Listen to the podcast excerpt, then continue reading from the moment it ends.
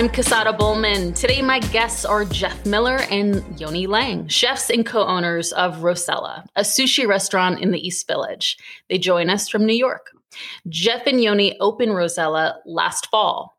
Their teams focused on using local products and utilizing every ounce of an ingredient from start to finish, all with the intention of minimizing food waste.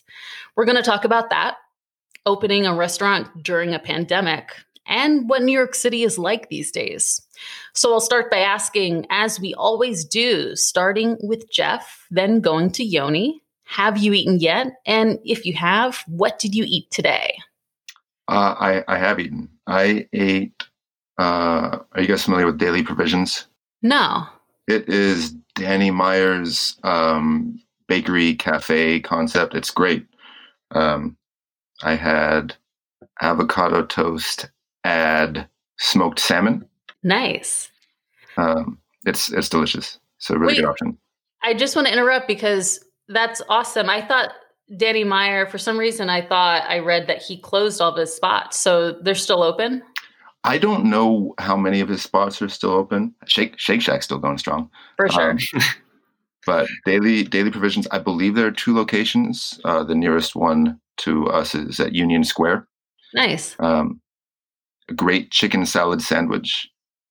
Um, a lot of just like very very good basic food. You can also order things like uh, uh, a pre-made lasagna for four. Um, it's very much like a a pantry that delivers to you. Very cool. And you, Yoni? I did. I have eaten today a rare a rare day of eating breakfast for me. Uh, being uh, my girlfriend's birthday today, she requested CMB, which is right down the street. It's uh, a restaurant that Jeff introduced me to uh, a couple years back. Um, we've gotten to know the the owner really well, Ali Sahin. Um, serves uh, Turkish breakfast style food, and pastries are amazing. His bread is awesome. Uh, so we had some cilbir this morning, um, and uh, I've been since I've moved to New York. I've been on the search for my favorite uh, Philly cheesesteak, and I noticed they had one on the menu, and I'd never tried it. So had a, an interesting breakfast this morning of Philly cheesesteaks. You can't you can't say beer. you can't say cilbir without without explaining what it is. Cilbir, for you know, if you don't know, is a, a Turkish uh, breakfast that is poached eggs, uh, garlic yogurt, and chili butter, and it's one of it, it maybe doesn't sound extremely uh, appetizing to some, but it's one of those you kind of have to taste it, uh, and it's pretty magical stuff. Did you get a side of potatoes? I did get a side of their their hash potatoes, which uh, also what Jeff introduced me to. Um, and they're kind of like the kind of like the neighborhood beacon of, of light and hope around the Tompkins Square Park. It's uh, kind of where everyone in the morning goes and hangs out and socially distanced as well, drinking coffee and eating you know, chocolate baguettes and whatnot. It's pretty amazing. Did you take it to go or did you eat outside?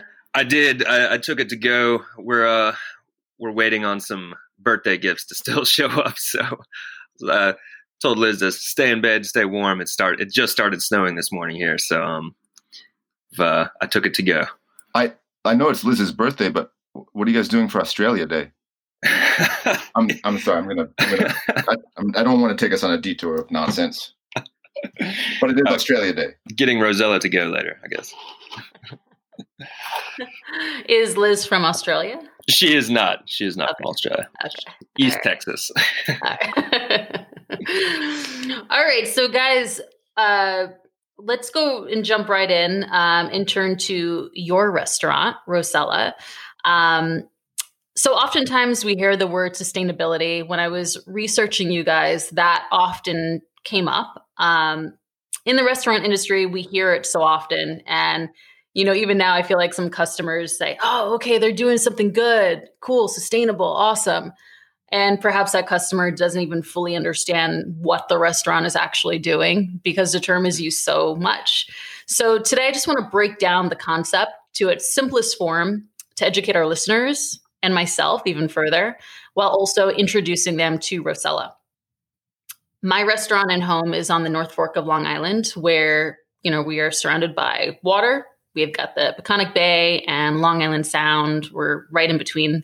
And my husband is a chef, also does a lot of saltwater fly fishing. So for him, it's not about keeping fish anymore. It's about sustaining the striped bass fishery.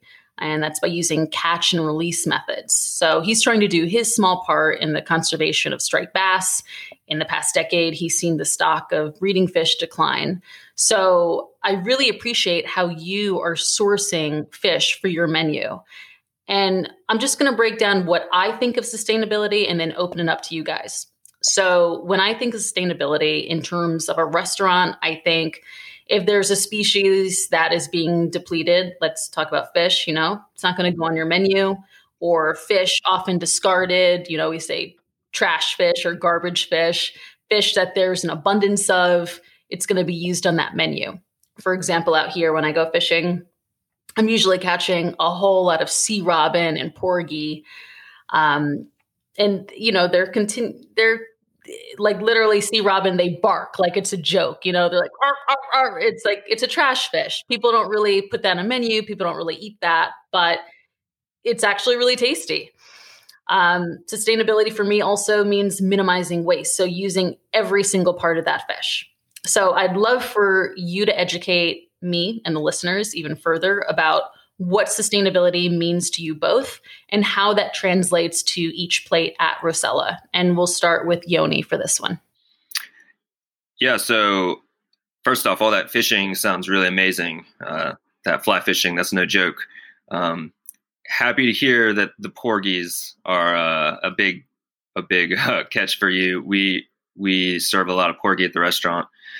Um, and I'll let Jeff dive more into the fish aspect uh, and a little background in that. When we when we had decided years ago to open a restaurant, uh, we didn't really know where, when. Uh, we did want to go down two separate paths, so to speak, of educating ourselves, but gaining as much experience and a little bit more um, specialized niche areas that we could focus on. So Jeff really focused on fish, the sustainability of you know everything that has to do with local product. You know, when he was at Mayanoki, uh, the past few years, he used over 90 different species of fish. Um, he really dove very deep into that.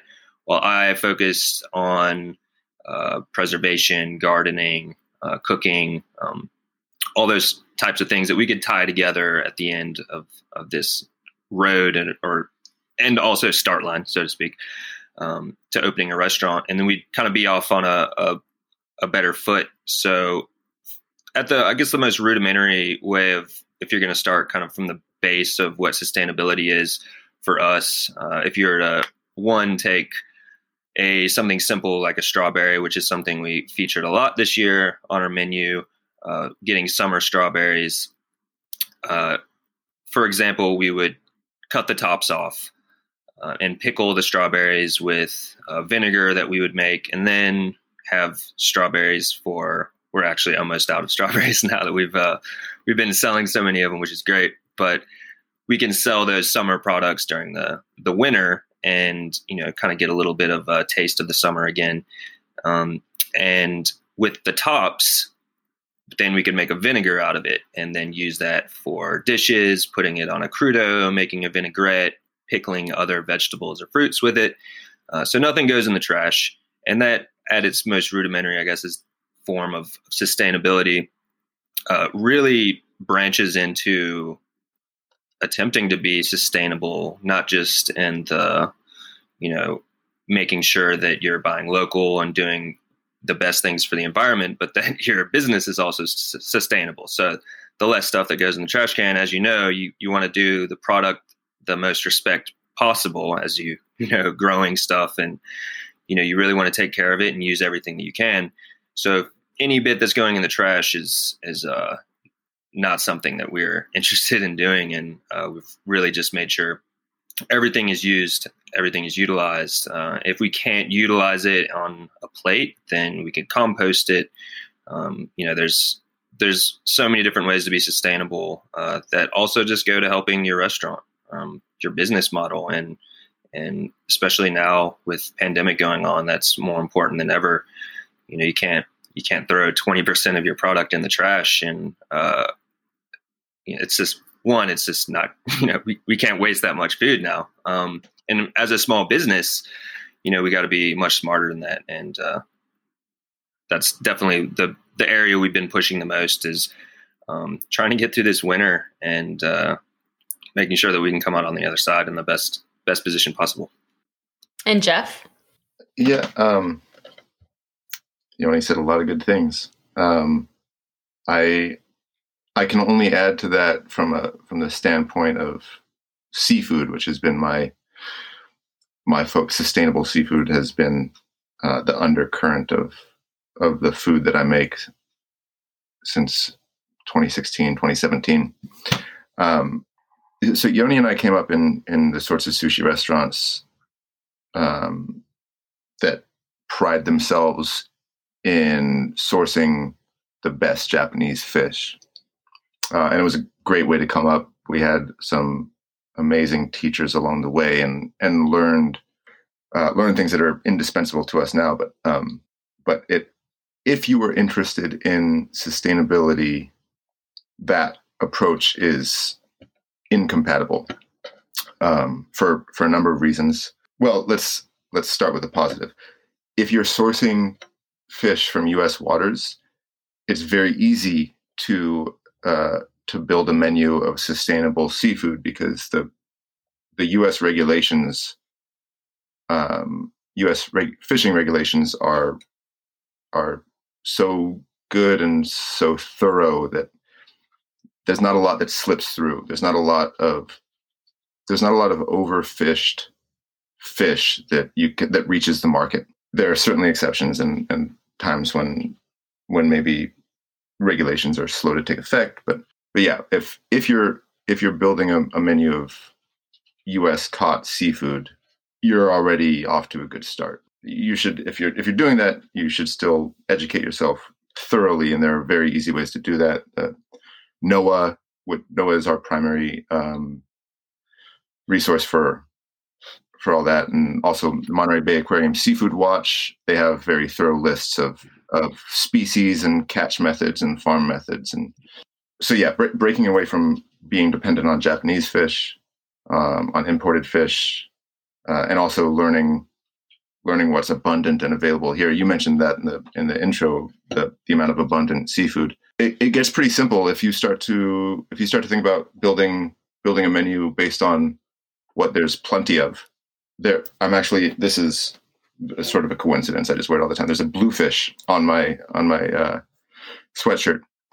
Bluefish. Uh, I I think bluefish is, if I can speak for the restaurant, I think bluefish is our favorite fish at at Rosella. Are you familiar? Have you had much bluefish? Yes. Yes.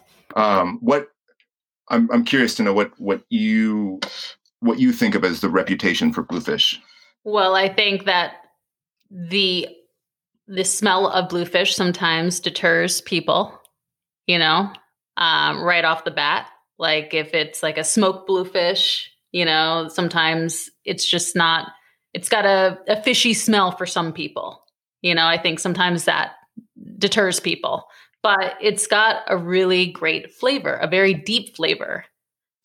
I yes, absolutely. I think um, in some ways it's a self fulfilling prophecy, in that the the reputation of bluefish is that it is inferior in some ways. It's like a fishy fish, uh, and so it it gets treated accordingly. It gets treated by um, some fishermen and then um, seafood purveyors as like a second class fish. If you can find uh, and this is just one example, but it, there are so many examples like it.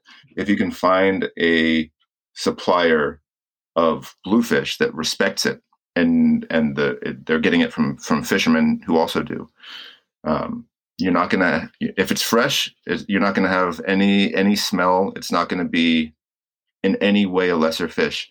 Um, and I'm I'm not joking when I say it's our favorite fish in the restaurant. It is also, I would say, consistently the best received from our guests. Um, there's from a from a well handled bluefish in season, so you know, from like fall to winter when they get very fatty. There's nothing fishy about it. Um, it it is such a good sushi fish. It's such a good fish to eat raw or cooked. Um, so that's that's just one example, and it would take up the rest of the show to go through all of our examples. But um, if you learn to embrace what's available and abundant, that's I think the first and biggest and easiest step toward toward being sustainable. Totally. And when you're following, like you said, when you're when you're following the seasons, whether it becomes produce or fish or anything, it's going to be the freshest, least amount of distance to your restaurant from the suppliers, from the sea, from wherever. You're going to taste that. So it's like doing the work for you. Absolutely. If you're if you're in if you're in New York City, and most still most sushi restaurants here and around the country import fish. Uh, you know, if, if you're getting a fish from shipped from Tokyo, how many more days does it take to receive that fish to, in in New York compared with um, a fluke that was caught on Long Island? Yeah. Even with the best purveyors. I mean, my husband, before he owned our restaurant, he worked in lots of restaurants in the city. And, you know, you've got huge budgets and they're flying the fish overnight from Hawaii or wherever. But still, when you compare it to fish that's 30 miles away, you know, I mean, my my husband's friend was catching fish from New Jersey, from the waters of Jersey. You could see the city, the skyline right there. And he brought us a beautiful tuna, a bluefin tuna. And this was late November. Like it's it's amazing what's right near Manhattan. All right, so I have to have to bring up one more example then, um, and also explain how good it can be for business as well. And I, to some extent, I'm about to give away a secret, but I'm okay with that. You mentioned porgy. Porgy is um, so T- TJ is our third partner. Porgy, I know, is his favorite fish. It represents all the good things about. He's he's a New Yorker. It's it's very much like a, a New York fish to him. Porgy has a similar, if for different reasons, reputation as as bluefish. Um, from from my experience, you hear it called trash fish and, and that, which to me is a, a nonsense term. Fish is fish. Uh, how how you how you treat it can determine whether or not it's a trash fish. But okay, so porgy, we're we're paying two ninety nine a pound for porgy, which is a fish that is again both it's good both raw and cooked. It's fantastic sushi. This time of year, they're very very fatty. Um, it's this beautiful fatty white fish. Um, two ninety nine a pound. Porgy is a bream. It is um, fairly closely related to a Japanese fish called madai, which is one of the most prized sushi fish in Japan. And you can go to most nicer sushi restaurants in this country and find it on the menu. Yoni, do you remember how much we were paying for madai when we were when we were still using Japanese fish? Um, and it ranged anywhere from thirteen to eighteen a pound, and then for some of the more specialty, if you'd get yeah, if you're getting like a wild higher, yeah, you know, you're it only goes up from there. Yeah. Um, if you're just from a business perspective, if you're if you're running a restaurant and you can get a local fish of great quality, um, that's interesting and interesting to talk about for three bucks a pound, or you can get its Japanese counterpart for you know let's say fifteen bucks a pound. Flown over. Um, yeah. Uh, what's what's the question? Right. Have you guys been out to Long Island? Me personally, no, not yet. Well, I invite you guys come out for a day or spend a night at our house. But in May, we're very start. messy. come on, we're all in the industry. Chefs, my husband will love taking you guys out because literally you can go right down the street and we'll take you to the beach and everyone from the city, like you mentioned, um, who's your other partner? T- TJ? TJ, TJ Provenzano. TJ, so you mentioned that he's a fan of porgy. You know, he's a New Yorker. It is a really New York fish, and everyone from the city comes out here in droves starting in May, and there will be massive lines, just people fishing along the sand. It's it's a beautiful sight. But that's amazing. Yeah, just to see it and experience it, and it's all for just porgy at that time of the year. It's really cool. Beautiful thing. Uh, yeah. All right, we got our we have our plan. Yeah, uh, come spring out. summer plan. And you guys are like us, like we're off during the week, we're working weekends, so we don't have to mess around with those crowds, you know? Yeah. it's a beautiful it's it's a it's a wonderful thing about those restaurant hours yeah exactly well so i'm going to go into um, more about your restaurant but the concept of opening it so i'm going to talk about right now the positivity rate for covid it's you know hovering around 10% as of this week um, i'm not sure of where exactly was the percentage last spring, but last spring we were really going through it in the city, all over you know New York State. Yeah, um, New York, New York City was the the epicenter for the entire world. Yeah, I mean we were basically like we're Los Angeles is now. It's like it was dire. Um, and you guys originally planned on opening last spring, so instead you opened in the fall. Um, and you opened before limited indoor dining was shut down and while the weather was still mild for outdoor dining.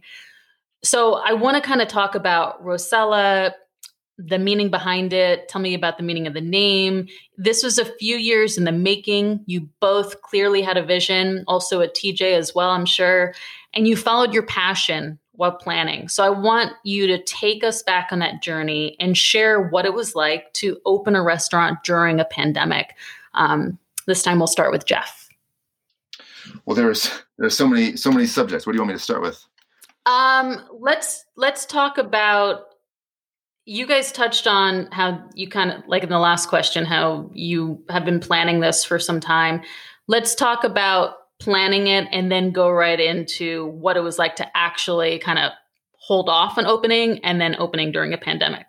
I, I think planning it was far less enjoyable than actually opening, despite despite the circumstances. Planning being like the the practice of something that's almost purely theoretical. It's great. It's great for, to have to have the conversations about you know what we want to do and what we want our menus to look like but we, you know, you know, Yoni and I had been having those conversations for years. So by the time it actually got to the point of where we we have the space, we have a concept, that waiting period was we made the most of it, but it was it was frustrating because it's you know, we were at the starting line and we couldn't start. But yeah, we we got there, and um, I don't know that you ever hear of a restaurant in even in normal times opening when it's scheduled to open. So par par for the course, I suppose.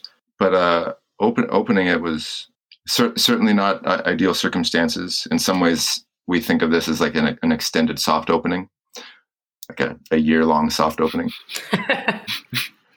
we didn't budget for this, but here we are. Once once we got in there, and and you're you're you're right. We we still had the opportunity to to do indoor dining. And when when we were when we were able to have guests in the restaurant at the sushi bar doing tasting menus and also so the the Rosella is designed sort of as a split concept. There's a, a wine bar with an a la carte sushi menu. There's a sushi bar, uh, a six seat sushi bar designed to designed for tasting menus. And those two bars face each other. So if you're sitting at one, you're looking at the other. Um, so when we were able to have guests uh, ordering from the wine bar, ordering a la carte, and also doing the tasting menu at the sushi bar, that was uh, for, for me anyway, that was that was so far the peak when when you're able to see your your concept in action, um, and it works. But now we're down to three tables outside, and it's 25 degrees. You know what though? It's it's also this wild time to open and yeah there are restrictions but it's also kind of like the wild wild west where you can also kind of uh, who knows? I mean, you weren't anticipating this space to have this outdoor space, uh, dining space that you can now keep up indefinitely, right? There, there, so. there will be positives on the other side of this, definitely. Yeah. So, Yoni, I'll ask the same of you. What What's your version, or what are your thoughts that come to mind when I say planning this restaurant, holding off in the spring, instead opening during a pandemic in the fall? Yeah, I mean it's definitely not what you ever expect uh, after going down the the road that you have to go down to put yourself in the position to open a restaurant. It's generally something like that. Feel if you really go full speed, all out, trying to put yourself in that position, a, a decade is a good timeline of you know start to when you get there, and that that timeline is held true for me. And uh, so as Jeff said, it was frustrating when you get to that start line and you you can't start. It felt like we also felt like we were getting to the the finish line and we couldn't cross the finish line. Um, I guess those those two run in tandem a bit when you're, you're trying to open a restaurant. The team being the most important thing, in my opinion, that you know, we kept the concept small and the team's small. There's five of us total working there, and wanted to really become a part of the neighborhood and and do something where we could solidify ourselves in this neighborhood and just become a part of the amazing things that are going on there.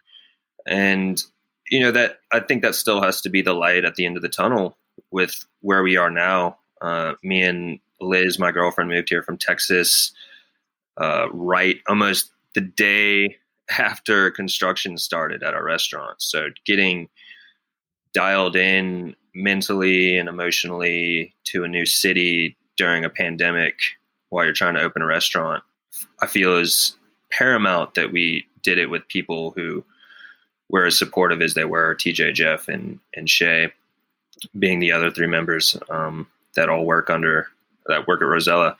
Uh, it's it's a roller coaster. It's there's some beautiful highs and some some lows that you learn from, and you know it's just it's keeping your head down and and staying conscious of what's going on around you at the same time, and and trying to be there for not just finding balance, as you know, you know, having a restaurant and doing all the extra stuff on the side. Balance is so important, and you know we we want to be here for a while, for as long as we can be here, and um, you know, finding that mental balance first off, I think is the most important part of just longevity in this business. And it's, you know, being able to support each other in the way that we have is, is I think been the most important and the, the most meaningful part of this whole experience opening a restaurant, you know, being able to make our, our own food and be our own bosses, so to speak, is kind of that end goal that I think a lot of people want to get to. And, and then once you get there, you're, you're met with a whole other set of, of things to focus on. Um, so it's, it continues to be this really amazing experience that I, I, I wouldn't change anything. Uh, obviously the pandemic, if I could change that, that would be great. Uh, indoor dining would be great. Um, safe indoor dining rather, but it, it's, you know, you do what you can. Uh, day after day, you put one foot in front of the other. And that's all you can really do, you know? And, uh, I, I think that you guys kind of, um, you kind of fast forwarded like like I've had my restaurant for 5 years and it's almost like you guys are learning a bunch of shit in a short period of time like you're on fast forward because you have like you have the small team right now and you're bonding on a level that I don't even think you fully realize. Like you're working during a pandemic, you know, and you're launching a restaurant. It, it, it's it's a lot of big energy, and that's really cool. It's super bonding, even if you don't realize it fully. And also the whole like launching a restaurant on a budget in within a very small team it's like what we're all we all went backwards. We all or we actually all went forwards. We went from big teams down to small teams. Like you guys are already starting there so it's almost like you're ahead of the game. You know what i, I mean? I i, I have i actually haven't thought of this in in a little bit but especially early on i felt grateful that we had the opportunity to see what was going on around us before we opened as opposed to having scaled all the way up and then had to come to a halt and then figure it out a uh, thousand percent. Didn't we didn't have to let anyone go or anything like that, and um, the the pain, just the pain of that alone, I think would be would be real tough. That, For sure. That was the the goal from the beginning was in that ethos of sustainability, which you know was to create a a restaurant where you know we didn't have 50 people on staff you know we that that's not the the end goal that we wanted, you know, and uh, that idea of sustainability didn't didn't make sense to us having a restaurant that big, um, and also you know factoring in waste and, and whatnot. Um, but you know, we we wanted to keep it small from the from the get go, really specifically for that reason. um, and it luckily that's helped us out a lot once you know the closure started. And I think that's where we're going moving forward. Mm. I think everything, no matter what, has been disrupted and changed. And you guys were entering it during that change, which is really cool. Instead of us who had a business before having to be like, ooh, we have to rethink all of this, you know? You could design it from the get go and open, and it's only going to go up from here for you guys because you're going to get indoor dining and you're going to, you know, everything's going to reopen. So at some point every day it comes up, man, what's, we're, we're going to be doing so well when, when this and this and this happen. Um, yeah, we, we will eventually. Yeah. A lot of what ifs. So let's talk about New York City. And I know that Yoni, you just, you know, you're a new New Yorker, but um, the amount of tourists, foot traffic, obviously down in New York City compared to pre-pandemic life. Um, vaccines slowly rolling out now. For some, you know, some people they can only cook so much before they want to leave their apartment. Uh, they want to change the scenery. We're actually getting a lot of them. A lot of our clientele are people who had second homes out here who have now relocated for the next two years permanently, or a ton of people on the weekends who are dying to dine dine indoors will come out, you know, book reservations and come out for the day or the weekend. Um, so I get kind of the headspace of where people are at. Um, people need a change of scenery and of course being social and cautious all at the same time it's so nice to sit down and be served a meal and experience that sense of normalcy and also now you know those customers know that they're helping to keep a business afloat during this difficult time. So this is a two part question. Personally how do you feel new york city has changed when you are walking down the street yourself these days? And also tell us what you are seeing at Rosella, any trends when it comes to outdoor dining versus takeout versus delivery.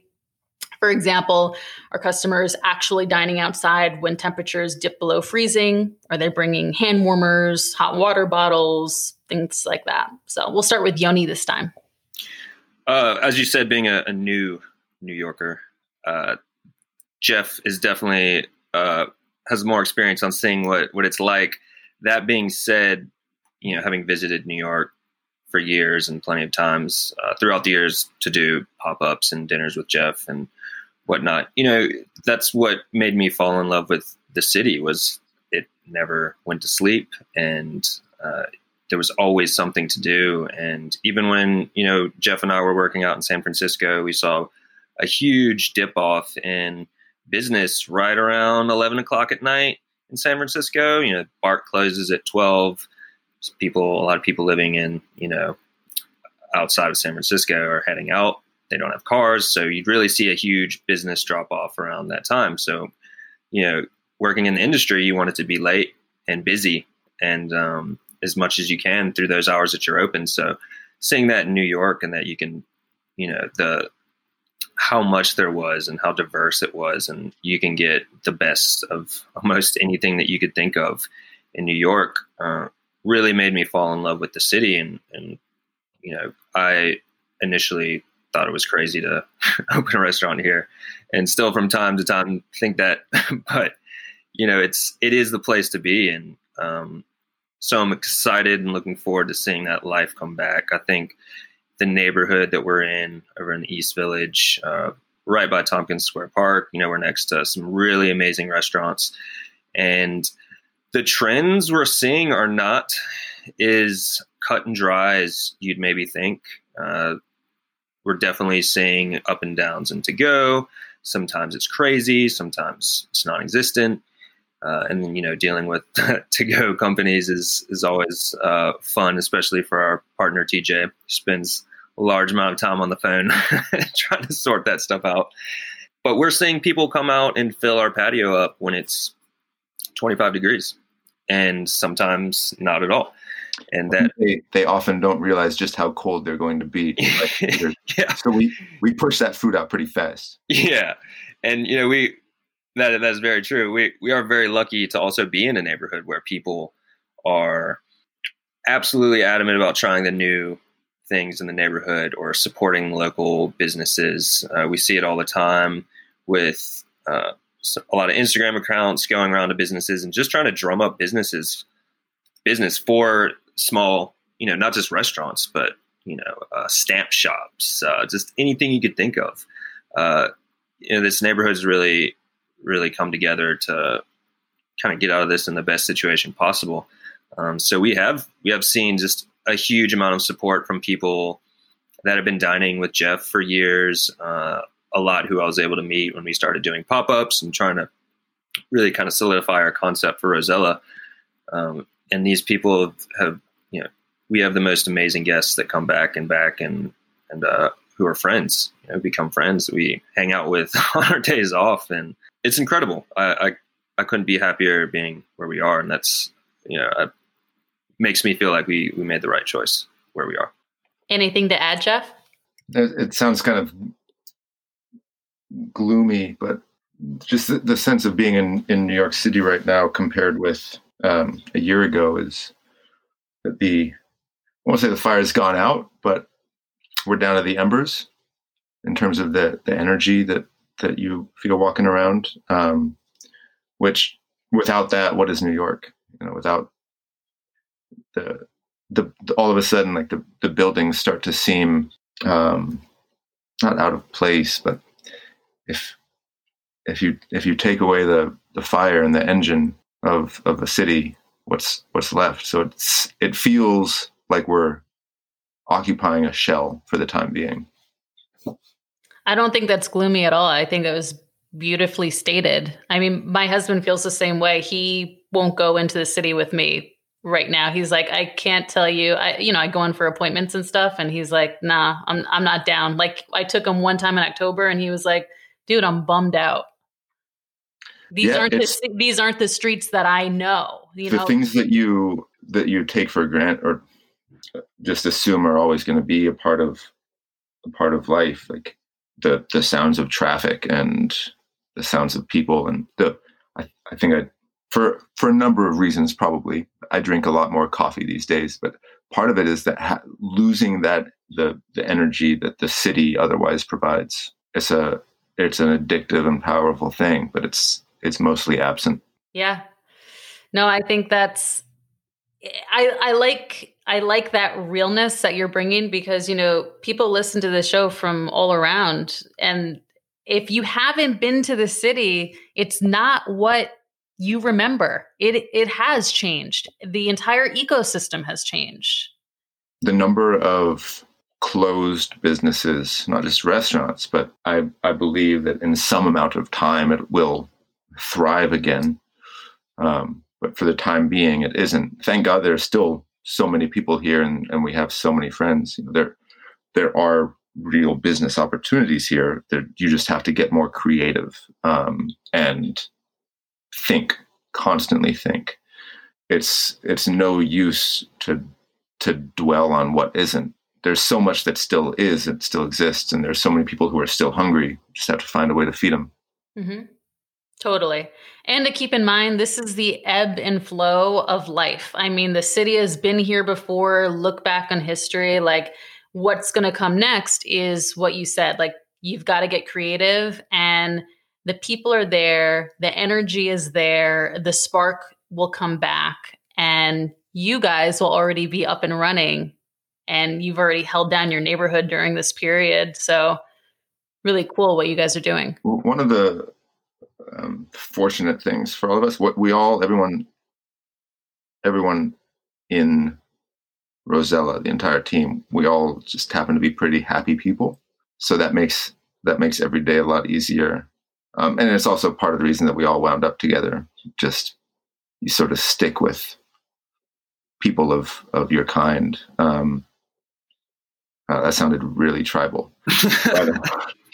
um, Positive one of, one, one of one of the one of the reasons that we all work well together is because we're we're happy and we're we look for opportunities rather than opportunities to complain. So, just personally and, and for the restaurant, it's important to, to recognize reality, and, and we do. But that doesn't mean that we're not having a good time. We have a, a very good time. Yeah. Well, so Yoni and Jeff, we're at the end here. So I want to thank you for sharing your story with us. And I always like ending the podcast by asking if there's any takeaway that you'd like to leave with listeners that can positively influence their lives. It could be something that we just discussed, a pro tip, or general life advice that you live by. We'll start with Jeff. The more I've embraced the mindset of appreciating what is, um, right right now more so than any time in my life that I can think of. It's very easy to look at what isn't, what's been taken away um, for so many reasons. You can spend a lot of energy on that. If you if you fill your mind with with those ideas, with those thoughts, it's gonna you're not gonna be a happy person. I'm not. I'm not gonna be.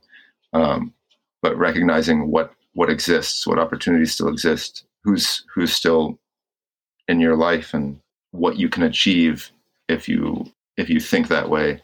For for me, thinking that way has been really powerful. I think I would be a pretty, especially right now, if I didn't, if I hadn't embraced that way of thinking, I would be a pretty miserable person.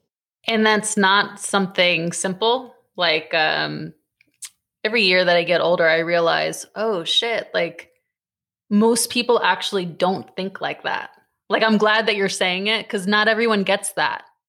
So it's it's not don't take it lightly. What I, I, I wasn't always that way, and you know we've all worked with people, especially in restaurants, who just um, sort of default to this this way of being, and you you go to work and then you you go to the bar after work and you spend the next 45 minutes or four hours complaining about every every bad guest and every everything that your boss did that you would have done differently. That, that where where is that going to get you? Um, and, and, really if you're if you're filling your mind with those thoughts it's it has consequences. It's going to manifest in in a lot of in a lot of ways that maybe you're not aware of. But um, yeah, yeah, great, great pro tip there, um, Yoni. That's very professional, Jeffrey. Uh, quite the tip. One that pretty much echoes my own. I mean, it, you can't steal. You can't steal my tip. I'm, I'm stealing your tip. Uh, no, it's. I mean, this has been an incredibly hard year for just about everybody. Um, you know, the, the saying everyone is in the same boat. Well, that's kind of true in some ways, not so true in others. Uh, you know, for the majority of people, everyone is is struggling in, in one way or another right now, and being conscious of of what what you do have is the easiest way to ground yourself when think things are getting really dark. And you know it's, it's difficult for me to as a a person who tries to be very positive it's it's hard for me to even find a positive in some of this right off the bat. I mean you have businesses that are closing um, people losing their houses. I mean almost all of us on our team lost jobs at one point. And like Jeff was saying earlier, you know, it's it is a way for you know people. I think a lot of people can look at inactivity as this uh, as a negative, as a a way for them to become more stagnant and not move forward in their lives. Uh, I think, if anything, this has just been a year of being able to look inwards, and you're kind of afforded that time right now. If anything, it's not the in the best manner, but if there's anything that a lot of people have right now, it's time, and you know that time can be spent doing lots of things that can help you out. Whether that's just brainstorming, um, using your using your brain, you know, tenacity goes a long way, especially in New York. You know, everyone told me when I was moving here it's going to be a grind when you get here, and you know that's what you have to kind of go in wanting to do. But all all these negatives and you know I can't think of one time in my life where I've I haven't lost something extremely important to me that I haven't come out on the other side uh, a better person for it. Um, and I I think moving in that direction and trying to consciously find those silver linings, even if there isn't, even if you can't see them and you don't think they're even there, you know, you have to. And and like Jeff said, if I would look back a couple years ago and, and see a snapshot of myself right now in New York with my own restaurant, working with Jeff and TJ and and my girlfriend and, and Jeff's girl, I, I could have just stopped right there and, and you know been happy. That, that's it. That's all I needed. Um, and here I am, and it and it's very easy to be to get into a dark place sometimes, but having that that conscious mind of just realizing you don't need a lot. You just need some good people around you, and focusing on keeping good people around you will you, can't fail. You know, no matter how how small the team is, um, you can't do it alone. Uh, so yeah, hold on, hold on to those people around you that that make you a better person. That's is the best tip I could possibly give someone. I think. So you guys both work with your girlfriends? We do, yes. So listen, this is like my husband and I. We're both yeah. co-owners. Like, listen, we're building the team and you can't get rid of it. I mean, we're we're married. Like it's it's right. dope when you can find partners that you actually can work with. Absolutely. Uh, Liz Liz and I worked um, we actually met in the industry at the same restaurant, same where Jeff and I met, uh, also the same with Shay. We were doing pop ups in Texas and traveling all around doing pop ups. And um, yeah, when you when you have the right person, it makes things a lot easier. Yeah, awesome. Well, Yoni, where can people follow your restaurant?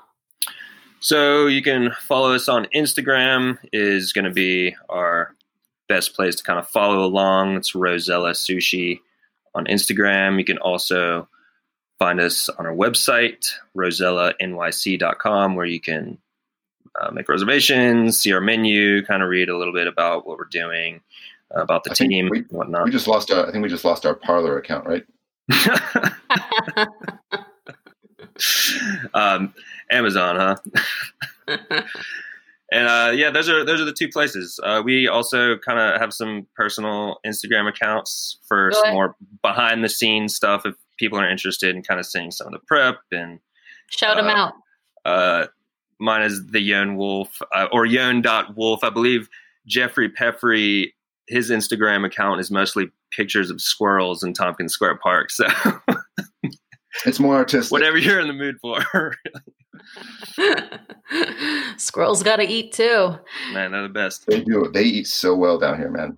They do. Fat, fat squirrels. well, that was you. that was almost wasn't wasn't that going to be our our you, Yoni was throwing out that name for a restaurant for a while. The fat yeah. squirrel. The fat squirrel. Yeah. uh, maybe maybe squirrel sashimi doesn't sound uh, too enticing to some people though. I mean, I dined at the Fat Duck. If I can go there, I can go yeah, to Fat Squirrel. That's it. Sure. Yeah, it's a great spot. Def- definitely at the same level. well, thank you so much for, uh, for having us, though. So thank you both. Thanks, guys. Well, thanks for listening. And if you haven't already, subscribe to Have You Eaten Yet wherever you get your podcasts.